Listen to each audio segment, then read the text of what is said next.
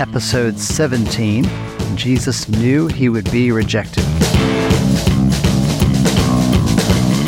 Hello there, parents and kids. This is Mr. J. I want to welcome you back to another episode of Wise for Salvation.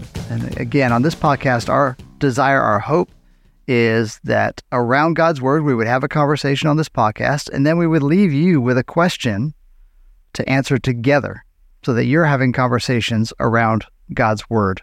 2 Timothy 3:15 tells us that the scriptures are able to make us wise for salvation through faith in Christ Jesus. And so we'll spend the next few minutes looking at the scriptures together and then leave you with that question to discuss.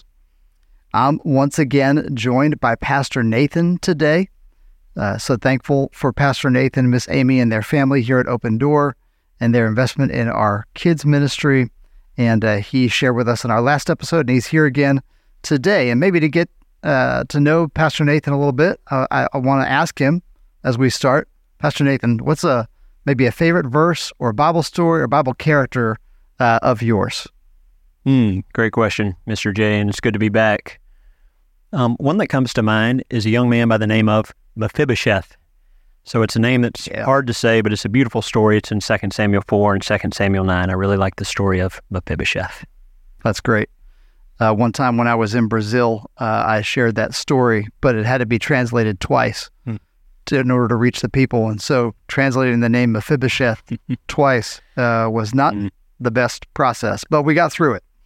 Um, well, welcome back again. It's good to have you here, and that is a great story. And we've got uh, another passage of scripture to talk through today. And so, why don't you tell us what the title of our episode is and what we're going to be talking about? All right. The title of this episode is Jesus Knew He Would Be Rejected.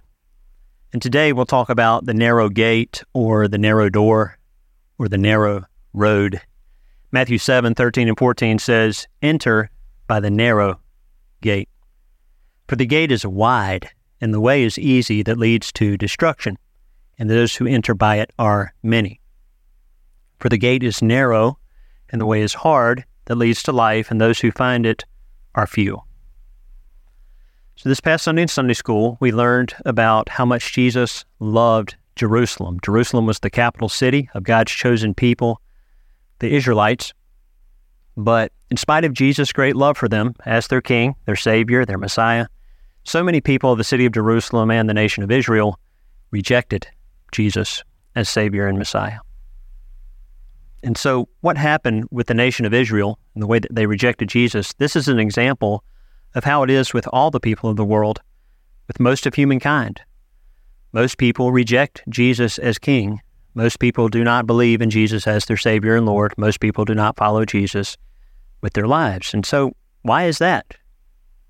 Well, to get that answer, we need to go all the way back to the very, very beginning of the Bible, the book of Genesis, because there we meet Adam and Eve, and they were the very first human beings to not trust what God told them. The first ones to not trust that God loved them and knew what was best for them. And they sinned when they were tempted by the serpent, ate the fruit of the tree that God had told them not to eat. And this was the first time the love of God was rejected. But ever since that day in the garden, every human being who has ever been born is born rejecting God. Now, you might be thinking, Mr. Nathan, do you mean that even little two year olds are already rejecting God? Yes, they are. You may have noticed, for example, that two year olds disobey their parents and even throw tantrums sometimes. And disobedience and tantrums are sin, and to sin is to reject God. So everyone, all of us, are born rejecting God already. We don't have to go to school to learn how to sin and reject God. We don't have to study about it in a book or watch a YouTube video. We are born in sin, born rejecting God. And this is one reason Jesus calls the gate or the road of rejecting God the wide road that leads to destruction. So many people are on that wide road. Meanwhile, the way that leads to life is very narrow. There aren't nearly as many people on the narrow road. Think about this. We have a highway here in Raleigh, all across the state of North Carolina and beyond. It's Interstate 40, and it's a very wide road, and there are a lot of cars on it. And this highway 40 is easier to travel on. There's not a lot of curves, There aren't any red lights. You can drive at a higher speed. But if you're going to get to a beautiful cabin in the mountains, for example, you can't take the wide highway where everyone else is. To get there, you have to take the tiny, winding, narrow road. Now, what if somebody who was traveling to this mountain cabin said, I don't want to take the hard, narrow road. I like Interstate 40. It's easier. Look, there are a lot of other people on this wide road. Well, they could say that and stay on the wide road, but the road to the cabin is the narrow road. So, of course, as long as they stay on the wide road, they'll never get to the mountain cabin. The road to rejecting God, the road to destruction is wide. There are a lot of people on it. There are not as many people on that narrow road of trusting Jesus, but that narrow road is the only way to life. It's the only way to be in God's kingdom. It's the only way to heaven. Sin is one way of rejecting God. There are some other ways to be on the wide road. One way is to try to save yourself, and a lot of people do this. They think things like, if I'm nice to people, if I try really hard to be really good, and if I make up for my bad days by having more good days, then I can work my way to God. I can save myself. Well, the problem with this is that this is also rejecting God. Because God is holy and we can never be pure enough or good enough to save ourselves. God's way of salvation is through faith in Jesus alone to save us. Only Jesus was good enough. Trying to be good enough to save ourselves is a way of rejecting God. It's the wide road that leads to destruction. Trusting in Jesus to save us is the narrow road. And then another way of rejecting God is by pretending like we don't need to be saved.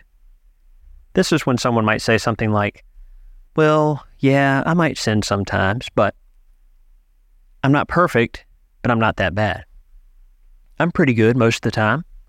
I'm not near as bad as some people at my school or in my neighborhood or people I see on the news. So while some people are trying to save themselves by being good, others are saying, I don't need to be saved from anything because I'm not that bad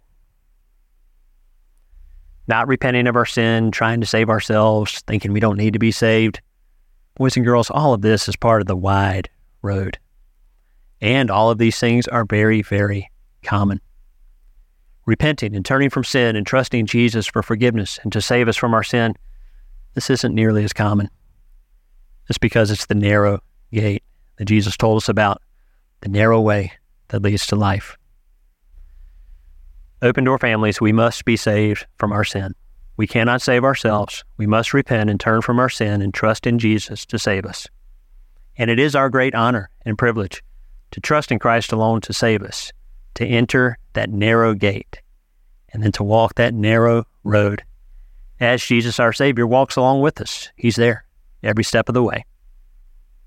Let's pray together. Heavenly Father, thank you for Jesus. Thank you for the narrow way of salvation through faith in Him. I pray that you would help us to believe, help us to faithfully walk the narrow way. And please burden us for the people in our lives who are still on the wide road, still trying to save themselves, or still thinking that they don't need to be saved. I pray that you'd help us to be faithful witnesses of your gospel. Help us to demonstrate your grace and love to everyone around us. It's in Jesus' name I pray. Amen. Amen.